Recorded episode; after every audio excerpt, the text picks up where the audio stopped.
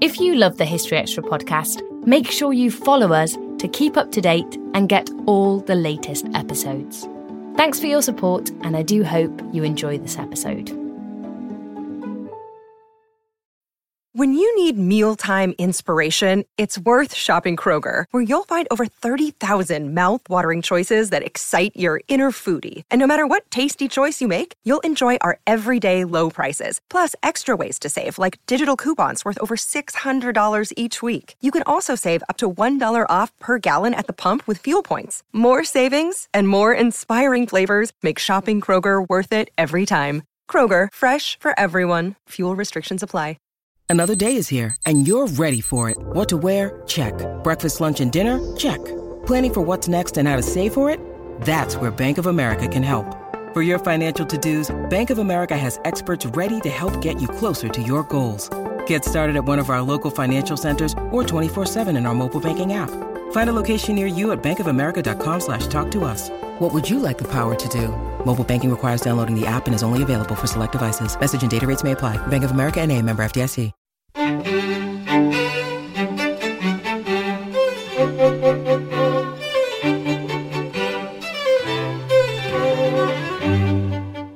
and welcome to the History Extra podcast from BBC History Magazine, Britain's best-selling history magazine.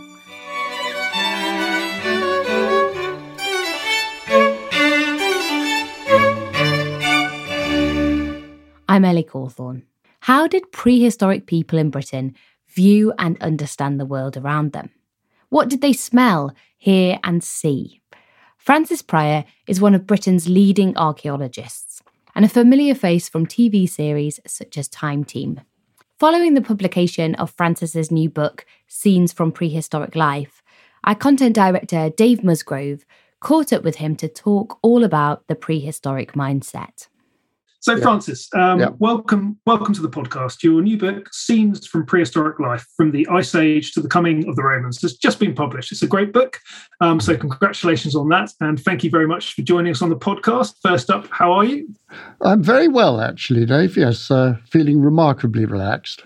Good, good stuff. So, as I said, it's a really uh, interesting book uh, covering a very big topic, a lot of time, uh, loads of detail and colour, and loads of stories covered. And obviously, we can't uh, hope to, to cover all the riches that you talk about. Um, but what I was hoping to do in the course of this conversation is to focus in a bit on on uh, a few topics that uh, that I think are interesting, trying to understand maybe a little bit about how prehistoric people might have viewed the world that they uh, existed in.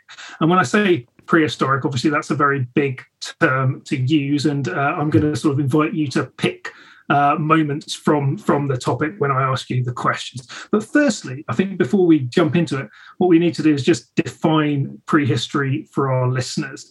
Um, would you be able to give us a very top level summation of what we mean by prehistory and, and the various periods within it? Right. Well, in a nutshell, prehistory means pre before history and history is written history. Um, so basically, you're talking about uh, people who lived before the introduction of writing. And in Britain, that happened with the arrival of the Romans in AD 43. Um, so prehistory is essentially everything that happened in Britain before the life of Christ, is probably the simplest way of looking at it. And um, it's divided up into three broad periods. The oldest, which goes from about a million years ago, is the Stone Age. And then that continues um, through the Ice Age um, into post Ice Age times when you get the uh, Middle and the uh, new Stone Ages. So in the Ice Age and earlier, it's um, the Old Stone Age. And then you get the Bronze Age, and that starts around 2500 BC.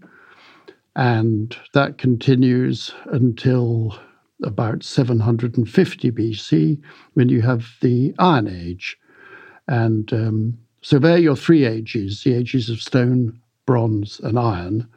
And bronze is a mixture of copper and tin, and iron is just the metal iron.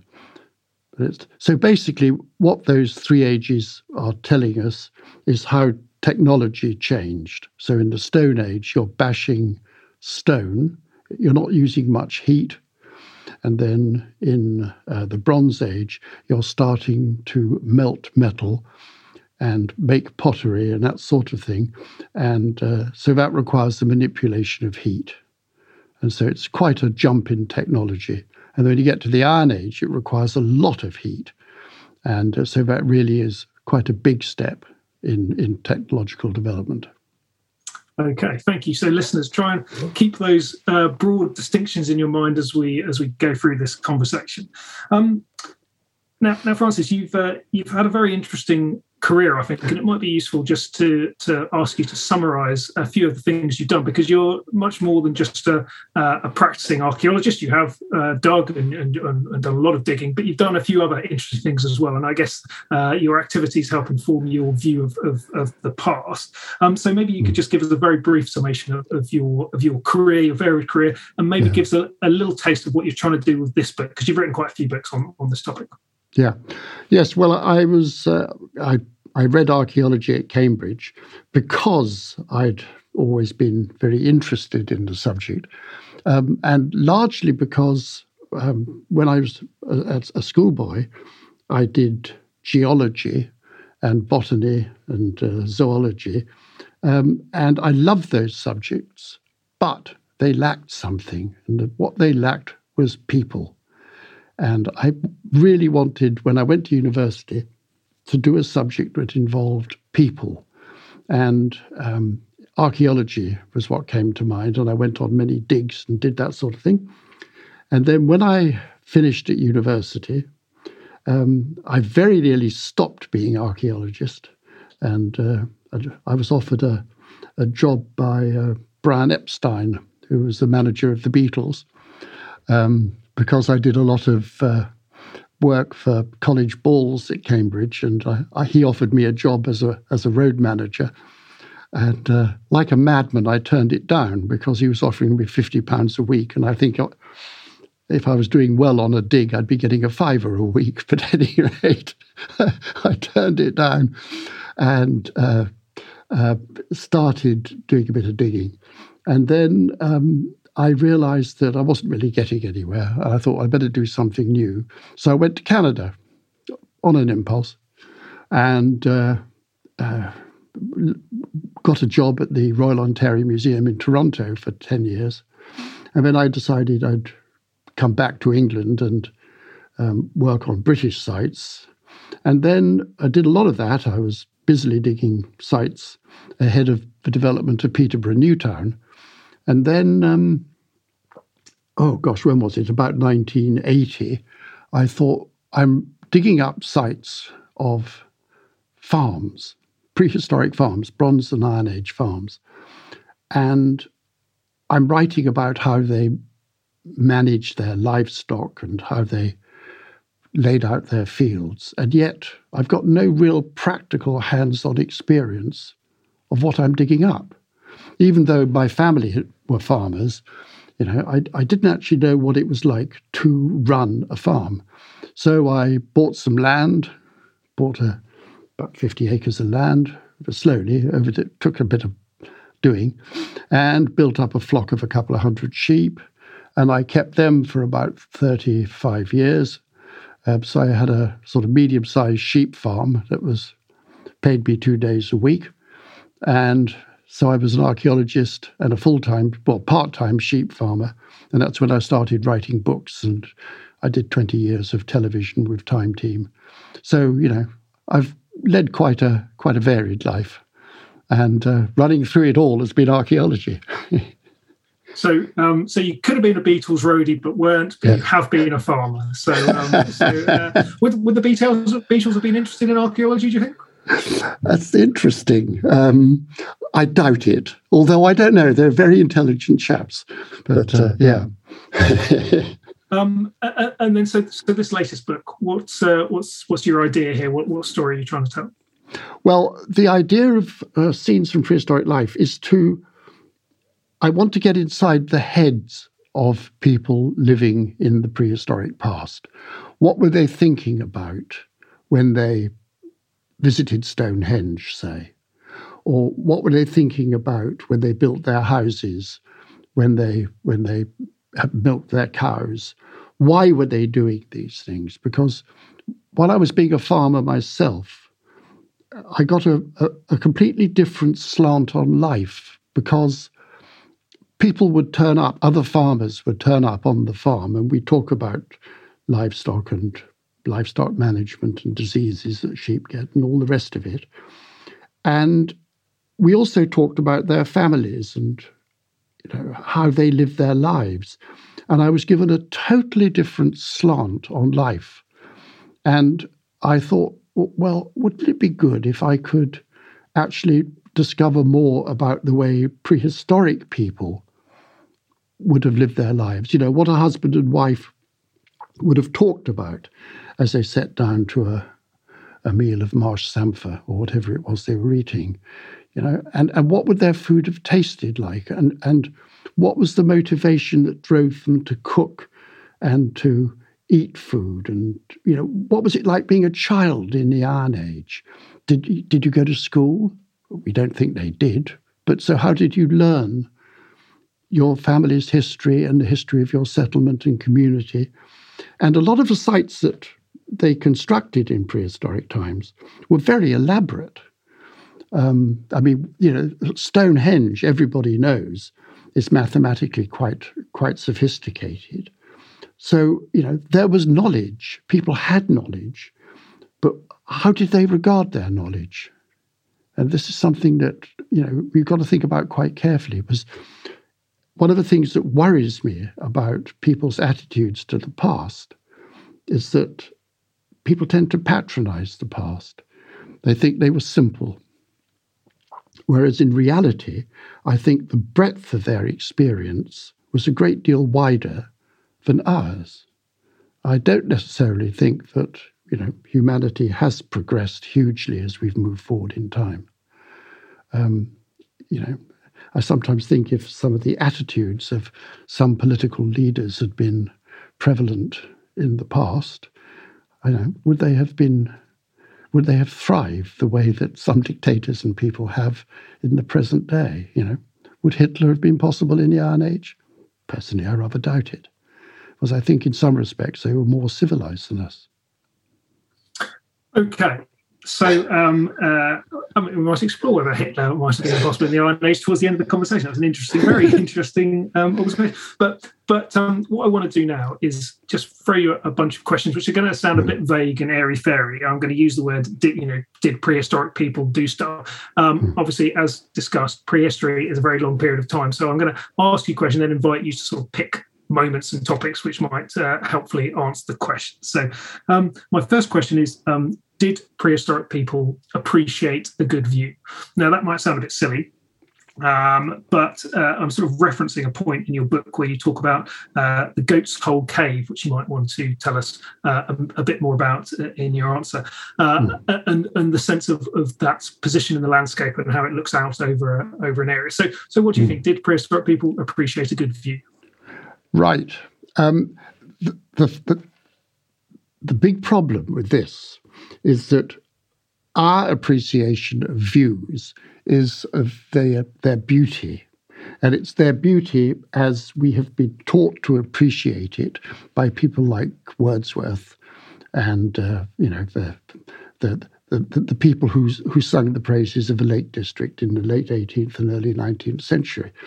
That that concept of beauty, of landscape, is relatively recent. I mean, the word landscape didn't exist in the English language until I think it was about the 17th century when it was introduced from uh, Holland.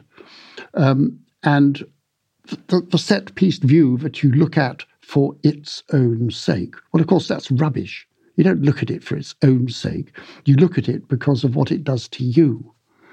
And um, prehistoric people would have regarded the landscape in a very, very different way to the way we do.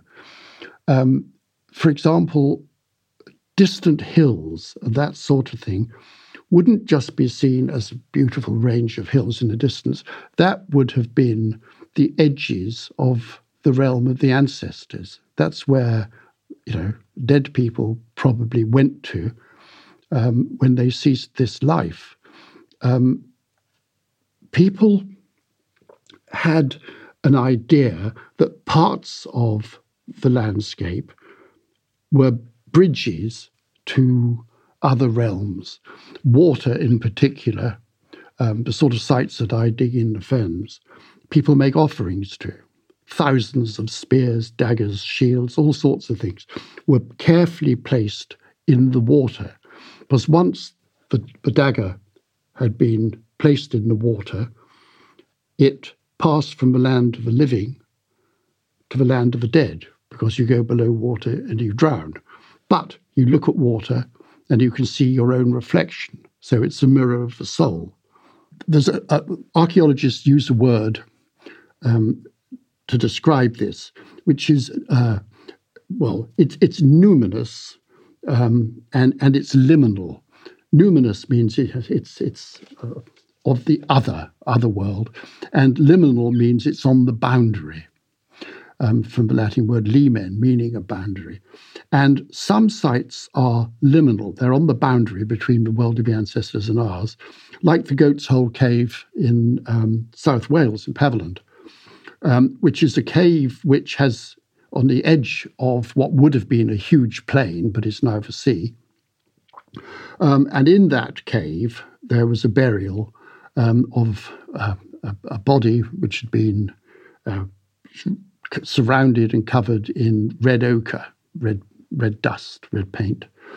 And it was always assumed when it was first dug that it was a lady and that she was probably a prostitute because red is for prostitution. But um, uh, when the bones were looked at professionally by scientists, they turned out to be male, so that blew that theory apart.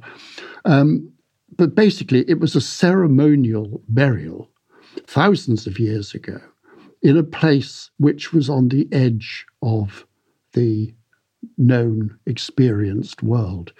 And um, caves often were treated like this, they were very special places. And um, so a view to a prehistoric person would mean far more in some respects, I think, than a pretty view as we'd see it.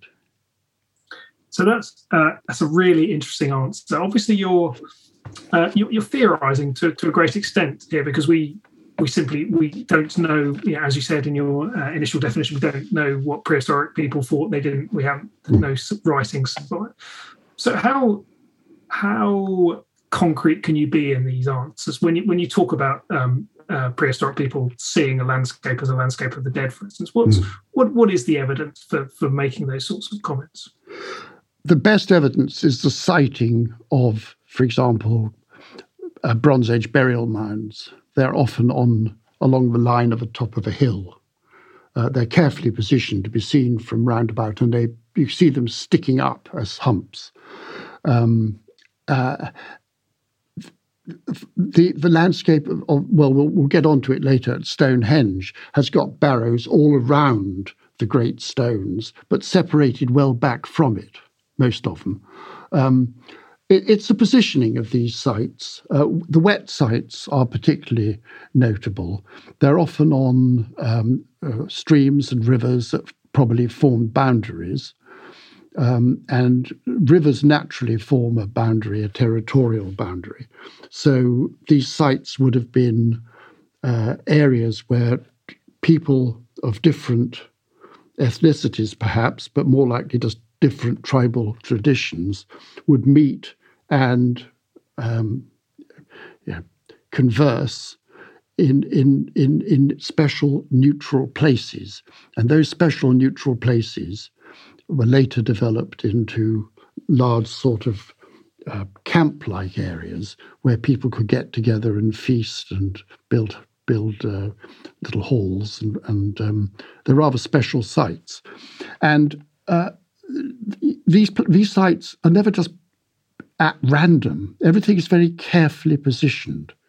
And that's why I think they, they had structure to their view of the past. And uh, can I be certain of these things? No, of course I can't. But one of the great things about archaeology is it frees you up to use your imagination.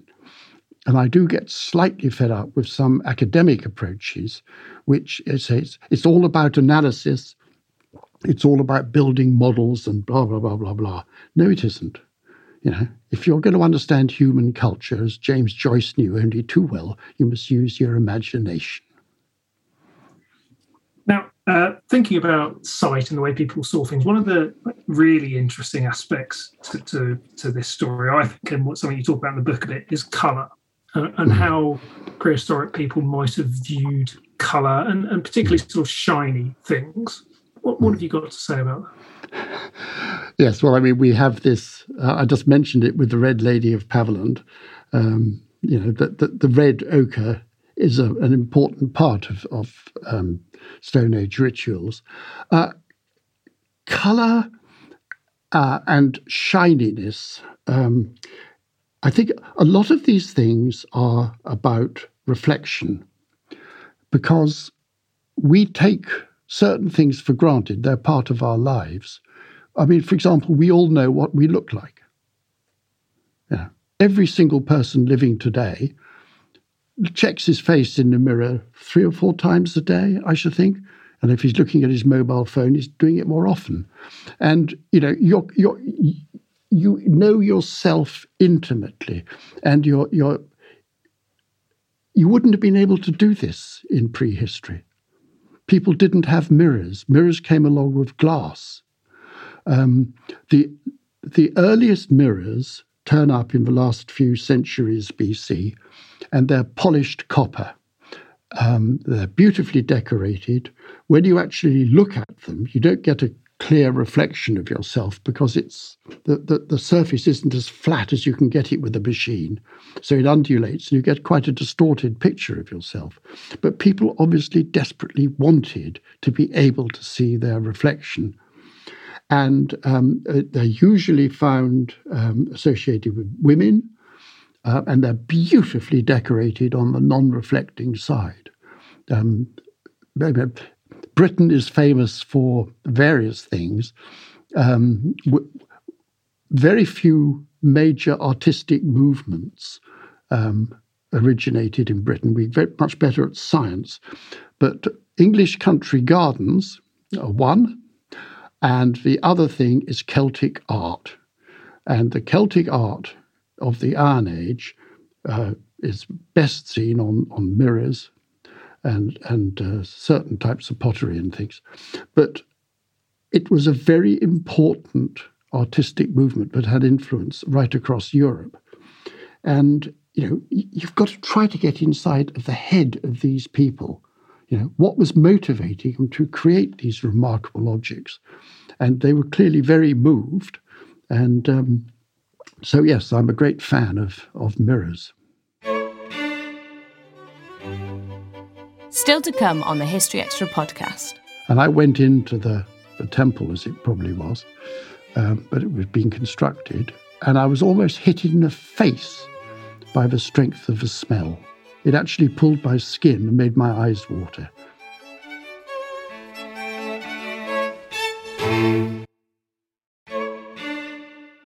This episode is brought to you by Indeed. We're driven by the search for better, but when it comes to hiring, the best way to search for a candidate isn't to search at all. Don't search, match with Indeed. Use Indeed for scheduling, screening, and messaging so you can connect with candidates faster. And listeners of this show will get a $75 sponsored job credit to get your jobs more visibility at Indeed.com slash History Extra. Just go to Indeed.com slash History Extra right now and support our show by saying you heard about Indeed on this podcast. Terms and conditions apply. Need to hire? You need Indeed.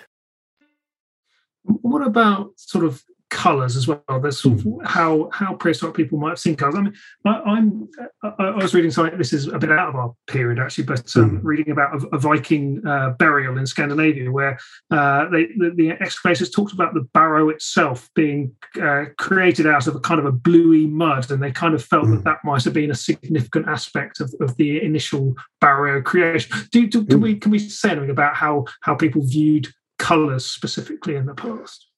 Yes. Um, they had a subtle appreciation of colour. We know that from fabrics that have been found, um, some at Must Farm in the Fens, um, where the actual pattern in the fabric is very subtle.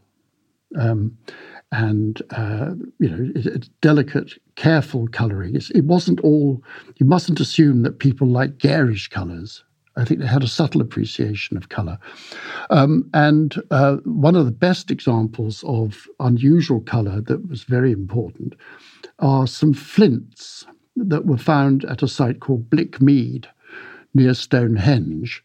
And the uh, water in the spring that where these flints were found um, dyes the has dyed the stones a, a screaming pink. It's extraordinary colour. It's an, it's actually algae in the water that do the dyeing, and they're living. They live in the water, um, and this site became very important from a you know religious point of view uh, a long time ago you know, going going back 6000 BC or thereabouts. So you know, color obviously did matter to people, as did smell. You know. Actually, let's move on to smell and, and sound, yeah. if we can. Mm. Sort of going around the senses a bit.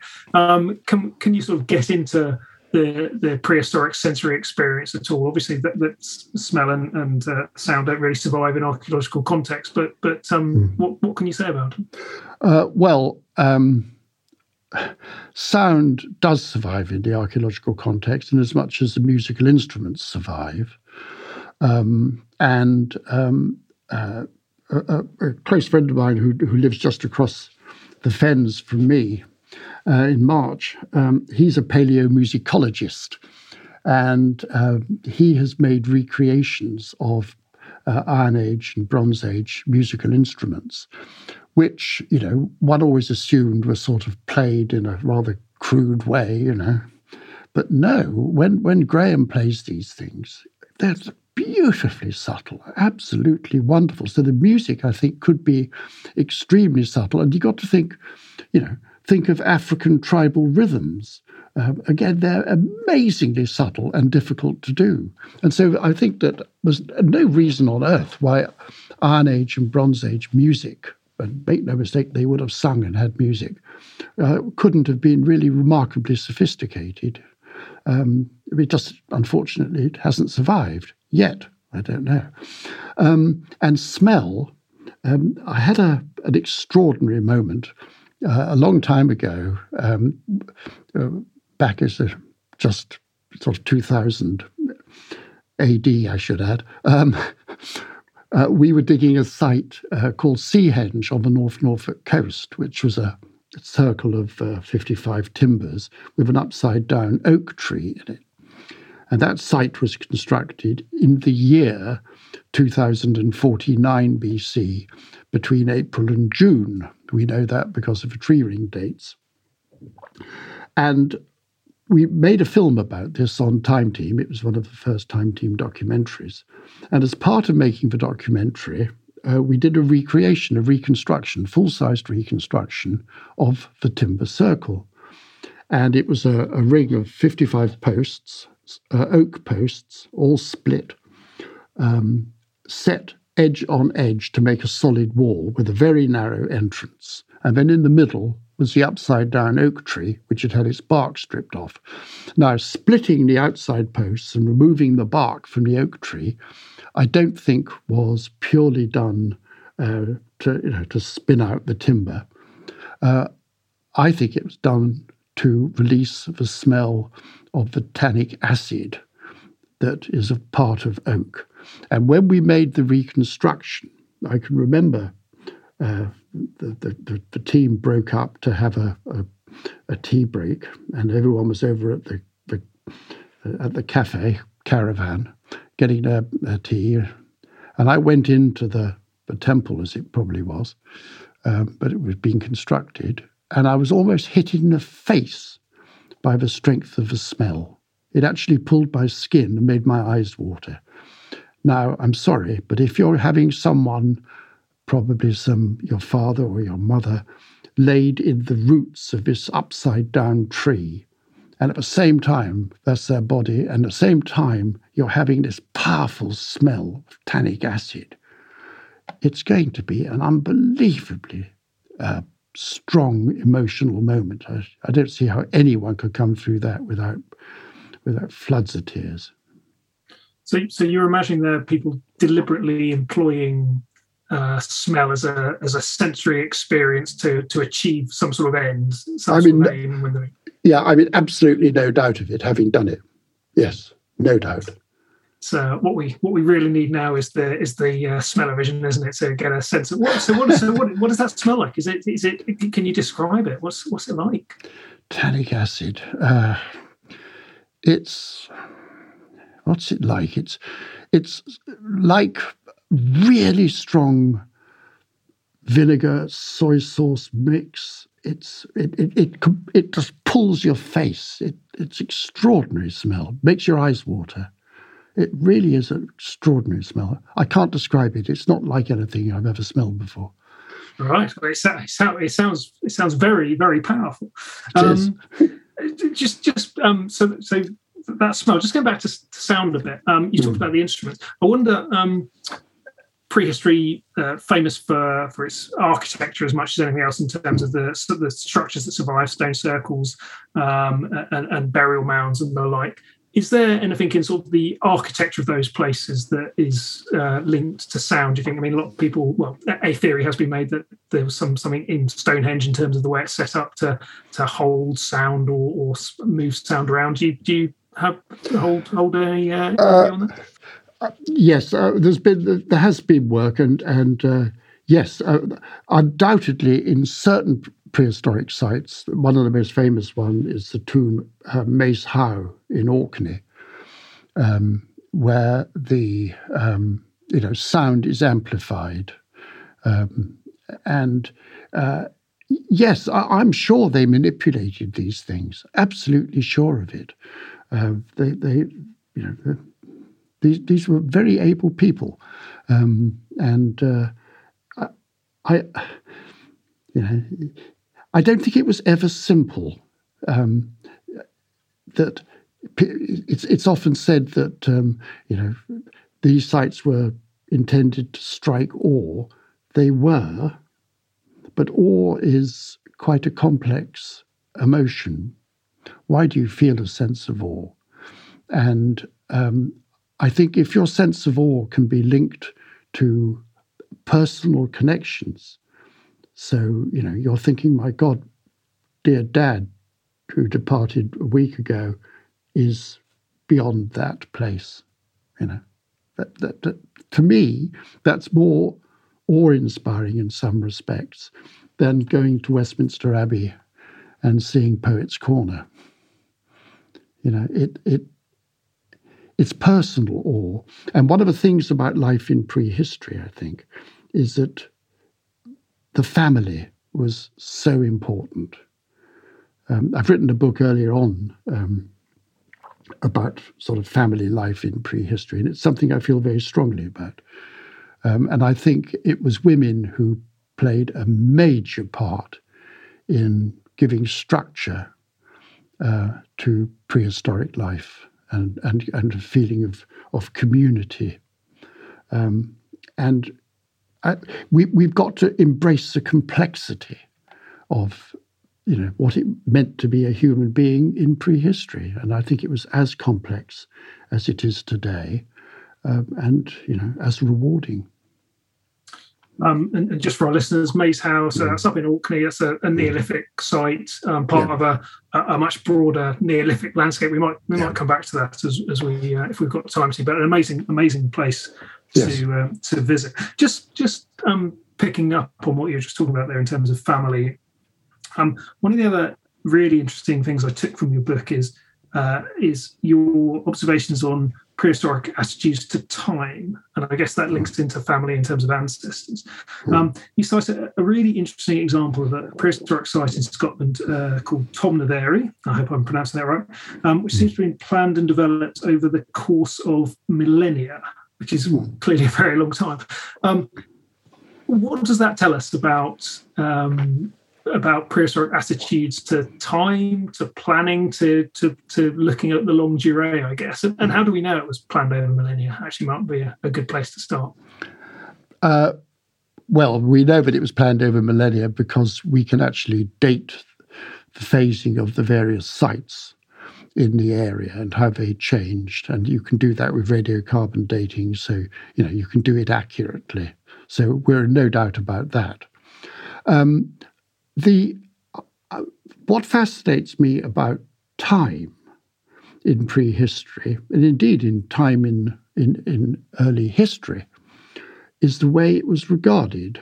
Um, today, and for you know the last three four hundred years, we regard time in terms of hours, minutes, seconds, weeks, months, years, and they're all numbered. Uh, time is, you know, something which passes and is finished. It's gone. Um, it's successive, and there is no sense of time ever repeating itself. Um, in prehistory, I think, in fact, there's evidence to back this up, that people's attitudes to time were far more cyclical, circular, just as they are still today in rural areas. Um, so, one of the things I learned when uh, I started being a, a full time sheep farmer um, was that when you were talking to other farmers during lambing, say, you'd go round and you probably hadn't been to bed for 12 hours, and you'd go round to, to see your neighbour and you'd be talking about the lambing. And uh, we'd, I'd find uh, but sometimes my neighbours, who, who, you know, were sometimes quite elderly people, would be talking about problems they had lambing back in the 1950s as if they were yesterday. Each lambing season has its own characteristics, which are often revisited year after year. So, you know, in some years you're you're having a lot of retained afterbirth and that sort of thing, but that's probably due to the condition of the grass and, as stated, the mineral content of the soil and so on. Uh, and these these things come back, um, and there's a sense of the, the cycle of the seasons. Spring gives way to summer, gives way to autumn, gives way to winter, and each year is slightly different, but it's also slightly similar. It's linked by these similarities. And in prehistory, it was the cycle of the seasons that lay behind a lot of their religious thinking. Um, uh, it's not for nothing that henges are circular, and um, you know, the emphasis is on circularity. Iron Age houses are circular, and they're very often built in the same way with the doorway facing southeast, so over, you know, rising sun, and um, a central fireplace and hearth, and then people ate and prepared food on the south side of the hearth the head of the family, or the most important person, had his or her chair facing the doorway, and then on the north side of the fireplace was the side where you slept. And that's incidentally when you do have burials, as sometimes you have child burials and that sort of thing in these houses, they're always on the north side, at least nearly always. So, what what the layout of those buildings is reflecting is the passage of the hours during the day so you have a very complex view of the world with the cyclical seasons and the passage of time in a circular way. And I don't think they would have thought in a linear way the way we do. So that's that's fascinating. You're Amy, obviously you're absolutely right to identify the, the circularity of a lot of uh, the structures, but they're, they're, not exclusively circular. I mean, there are uh, long barrows uh, which are mm-hmm. which sort of break that mold, and they have mm-hmm. been interpreted to be a, a slightly different um, a different vibe, haven't they, in terms of uh, reflecting? Um, well, you're going to be able to explain this better than me in terms of uh, uh, sort of uh, farmers coming in and, and, having a more communal attitude to to the past, if I if I remember my archaeology correctly. Mm. Um, actually, that that brings on an interesting point. I wonder whether you see anything different in terms of the perception of self. And you talked about how people looked at mirrors and sort of trying to understand uh, their visage. But is there is there a sense that there was a different perception of the individual versus the community in prehistory, uh, and was it more more focused on community and, and, and the long story of, of protecting a sort of a, a, a lineage, perhaps, rather than our more uh, certainly our Western Western European mm. more individualistic approach. Yes, that's that's a very good point. Um, I think it, I think the community did matter more, and I, but I think this also applied in the Middle Ages. Um, you know, if, if, if, you look at look at the illustrations in the Luttrell Psalter and, and some of the extraordinary uh, medieval illustrations of village life, um, I, I, think that the community was, was, was very important. I think we get a, a very good idea of the relationship of the individual to the community if you examine burials in long barrows.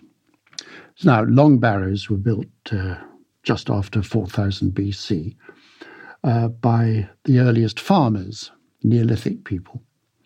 And these are mounds of earth with a, a central chamber, and bones are very often placed in side chambers off the central chamber or passage.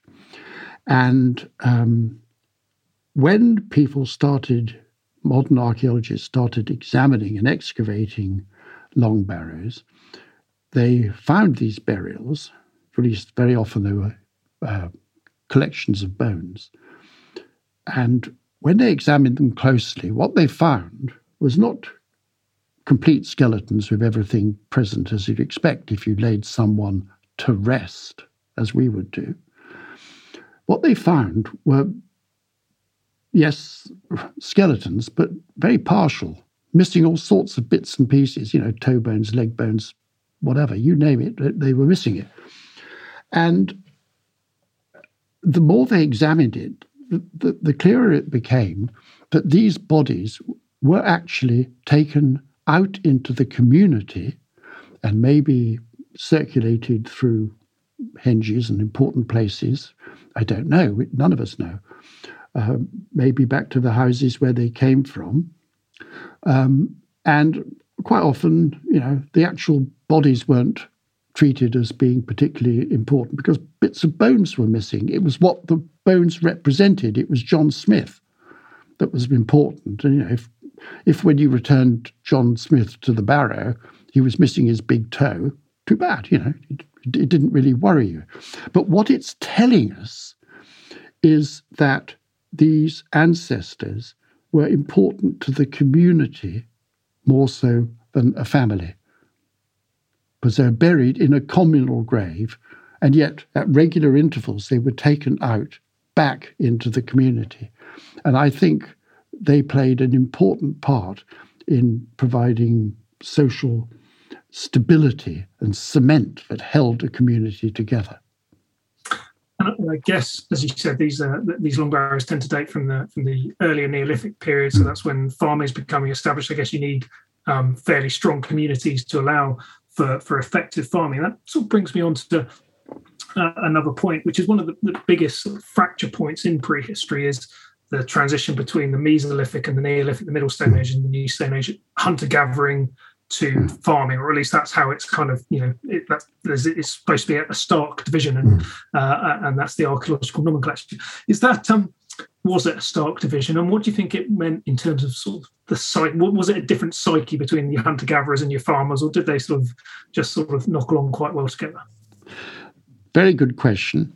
Um, my own feeling, I mean, if you'd asked me this question 30, 40 years ago, I'd have said there was a sharp split, very sharp split, uh, and that um, you know hunter gatherers were far more mobile than farmers who settled down, and uh, you know it was a very big change, um, partly introduced by people coming in from the from the continent who brought with them the idea of farming itself. But uh, since then, my attitudes have changed, uh, partly through a lot of my own work, actually, my own team's work. And one of the things we found when we were digging in Peterborough um, is that uh, the landscape uh, remained substantially structured in the same way for at least 4,000 years. And there were indications that that original structure probably went back a long time, a long way, um, in, back into uh, Mesolithic, into hunter gatherer times. Um, for example, you know, most of the islands in the fens, these are the, the drier bits of land that would have been islands before drainage, the Mesolithic, the, the, the, hunter gatherer uh, flint flakes are always found, almost without exception, in the same places as Neolithic flakes for, for farmers. Uh, and we know that the arrival of farmers didn't represent a complete population change. It was only a part of the population, probably, I don't know, estimates keep varying, but maybe a third of the population came into the country from outside. So uh, I don't think that the, the, the, the distinction between hunter gatherers and farmers was quite as big as we were taught when I was a student. Um, for example, I mean, we know that dogs were domesticated. Um, dogs were domesticated by at least um, 8,500, maybe even 9,000 BC. We know that for a fact. Um, and if you can domesticate a dog, well, it's not a huge leap to, to, to domesticate other things. Uh, there's some evidence that hazelnuts, for example, were it could well have been uh, planted around the edge of woods, and they have to be managed in a very different way. Hazel has, uh, if you're going to extract, if you're going to use them as a source of nuts as opposed to a source of wattle work for building hurdles and building walls of your houses. Those bushes have to be cut to the ground, and you don't get nuts if you coppice a hazel. Um, so, you know, I think people did understand managing the landscape much more than we give them credit for in the hunter gatherer period. And uh, we know for a fact that they were coppicing um, because we found evidence for it at sites like Star Carr from 8000 BC. Um, and my own feeling is that the, the, country was starting to be divided up at the end of the Ice Age, and then it got increasingly partitioned. And you, we always think of, uh, you know, uh, migrant hunter gatherers, the, the, the Mesolithic hunter gatherers uh, were itinerant, that they, they, just, they, they wandered around at random. No, that's not the case. We know for a fact that they, many of them followed a fixed route where you had you were able to exploit different environments at different times of the year, and you didn't do it at random. You did did it within your territory, so that you didn't conflict with other people. You avoided friction. And there's a lot of evidence for this, so that, um, you know, the, there wasn't a rapid switch from migrants heading all over the place at random to settled farmers. It just didn't happen like that because people, before the arrival of farming, were living very structured lives in structured territories that everyone would have respected. So, so again, that kind of plays back into your, your your general idea about people having quite a long view on on the past. So you're seeing continuity mm. there between those two groups, rather than a case of I'm a hunter gatherer, so I'm different to you. You're a farmer. That you, you don't mm. see that that sharp divide. Um, I, I, I, wonder. You just mentioned sort of travel and movement there, and, and how hmm. structured it might have been. Um, what what you can say about um, prehistoric people's attitude to travel and hmm. movement, and whether they wanted to travel for travel's sake, perhaps as as you know that's quite a you know a modern concern, isn't it? People like to just go on holiday, travel to places. Is, is, was that a thing in prehistory? Did people just travel because travel was an interesting thing to do? That's a very interesting point. Um, there may have been an element of that. I'm sure there was. Younger people are always going to want to travel around, I think. Um, but uh, for a start, I think the most important thing is that travel took place far more often in Britain than we take, you know, the, the, the, than we think. Um, uh, there have been bodies discovered near Stonehenge, for example, where the, the dead person had actually spent their youth in the Alps. And we know that from the analysis of the enamel of their teeth and that sort of thing. Um, and we know from uh, discovery of the boat at Dover, the Bronze Age boat at Dover, is about, I'm trying to remember, about 1500 BC or thereabouts, that um, that boat was perfectly capable of crossing the channel. It was a seagoing vessel. And we know about the remains of Bronze Age wrecks along the south coast because we found the Bronze Age cargoes lying on the seabed. I suspect that around 1500 BC, uh, there was probably ships crossing the channel every day, unless it was a real storm blowing. But, you know, most days there would have been several ships crossing the channel. So there was regular uh, toing and froing between Britain and the, and the mainland in Europe. Now, you, you, you get something similar inland um, places like Stonehenge, for example, uh, people came there from a long, you know, quite a long way away. They, they, many links have been established now between places like Stonehenge.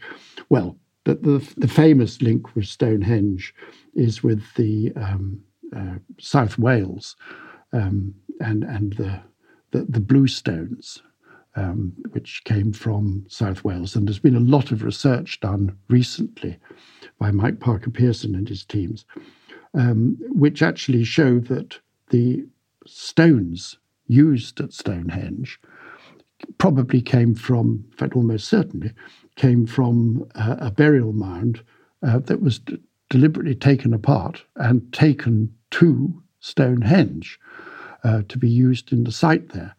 And it was always thought, oh, well, you know, this would have been done the, most cost effective way cheap and easy way. In other words, put them on a boat and you know take them down to to, to Stonehenge uh, by sea. But no, no, they were probably taken over land, and you know had to be put on a boat at some point. But for the short distance, then overland, because the point of moving the stones was for people along the way to see them and to respect them.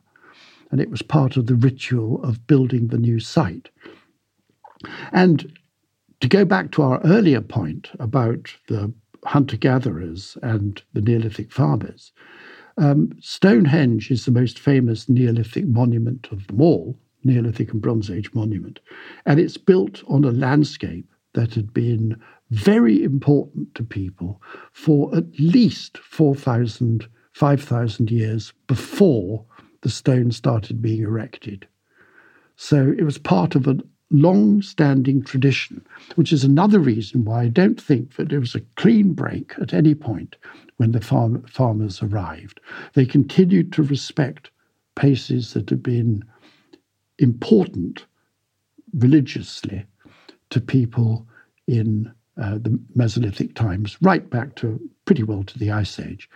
I mean, the some of the earliest evidence for Stonehenge being important in very early times came um, when they excavated a trench near the Heelstone, um, which is the stone that sort of guards the entrance to Stonehenge. And when this trench was first excavated, they didn't realize what they'd found. It was only um, Mike Parker Pearson's team going back to it later showed its true potential.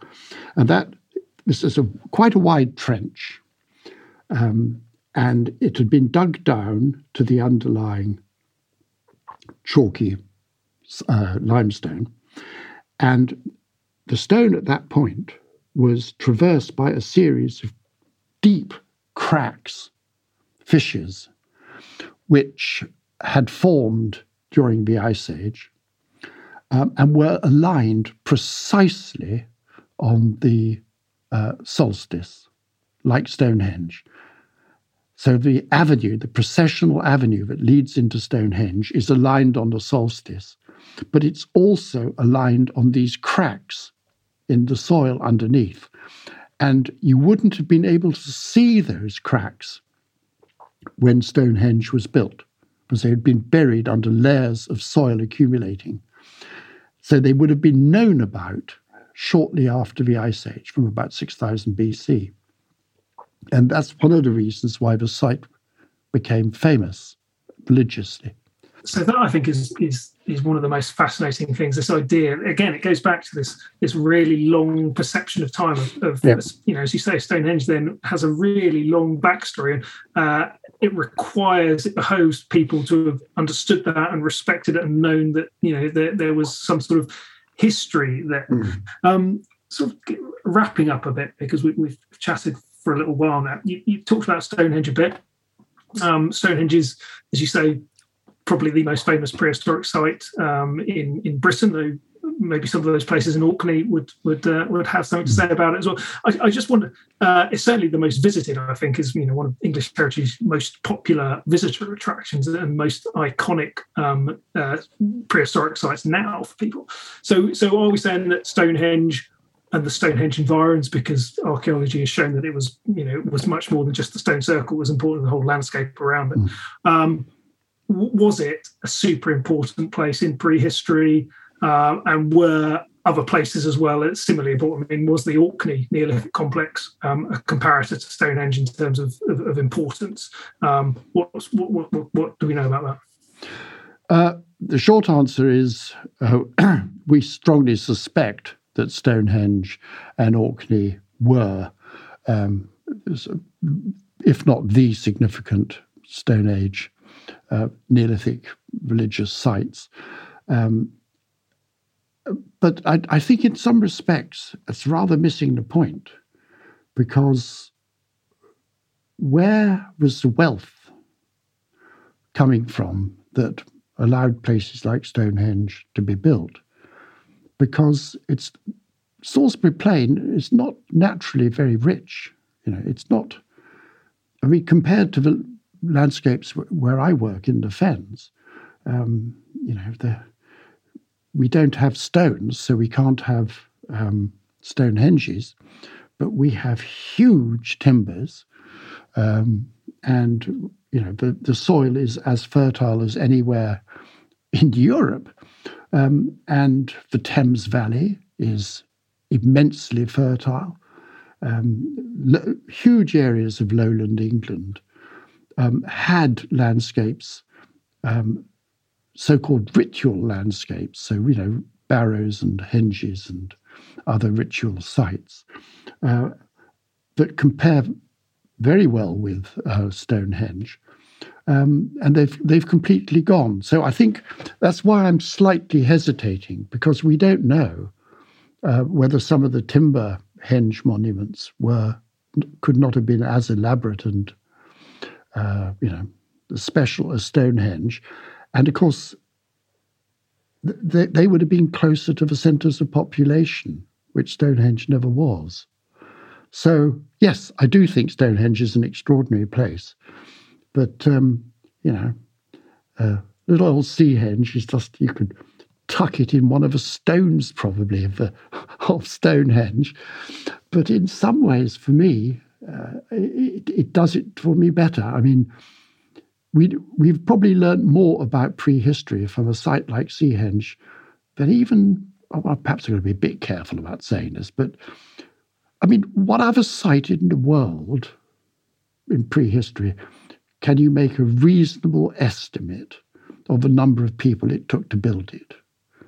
At Seahenge, there were 51 axes used, but we know this from the cutting edges of their blades. So that tells us that the team erecting Seahenge could probably have been about 200 people if you allow for partners and whatever. And just after we'd finished digging at Seahenge, I was driving home and I had to pause in the village because there was a funeral and the road was blocked because you know the, the hearse was having to reverse into the, into the church. And I looked across the churchyard and I counted the number of people in the churchyard waiting for the hearse to arrive, and there were about 200. And I suddenly thought, ah, there's a direct link to prehistory. It gives you some idea of the scale of the ceremonies involved and really how things haven't changed that much. Okay. Uh, one last thing. We've, we've covered quite a lot of ground, um, yeah. and, and hopefully it's been illuminating for our listeners. But I wonder, is there one sort of final takeaway that you would like our listeners to the podcast, and indeed readers of your book, to come away with in terms of understanding prehistoric people and the way they thought about things. Because when you talk about Stonehenge in the book, you, as you rightly said it earlier on, you warn against making patronising assumptions about mm. um, prehistoric societies and their presumed simplicity. Um, what, what would you like us to sort of understand about prehistory that perhaps is not well understood? That they were exactly like us.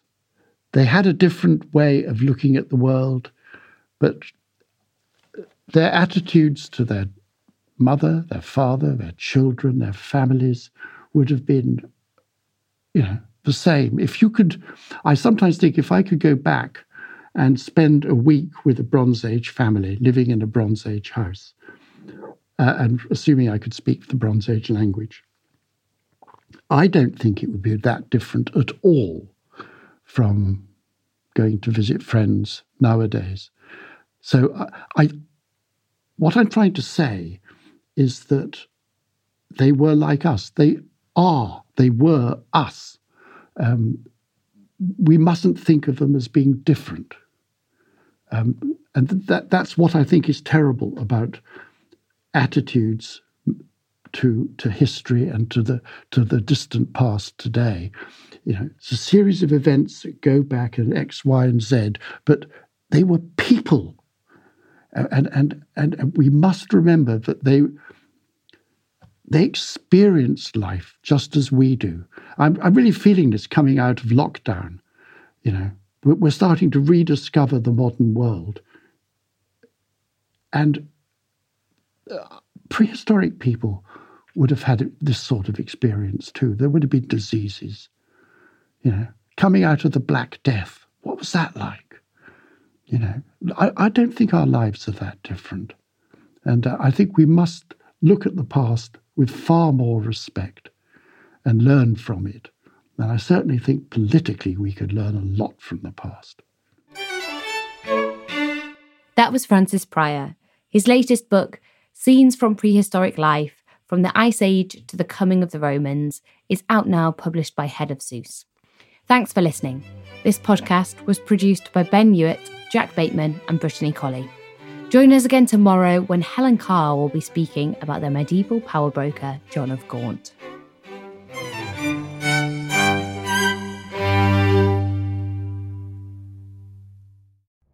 Collision between a Chinese jet and an American spy plane. He came and rammed into our left wing. With relations increasingly strained, what are the chances of things spinning out of control? The Western world was asleep. I'm Gordon Corera. I'll be exploring the friction in this most important of relationships and asking Has the West taken its eye off the ball? You cannot ignore China. From BBC Radio 4, this is Shadow War China and the West. Listen wherever you get your podcasts.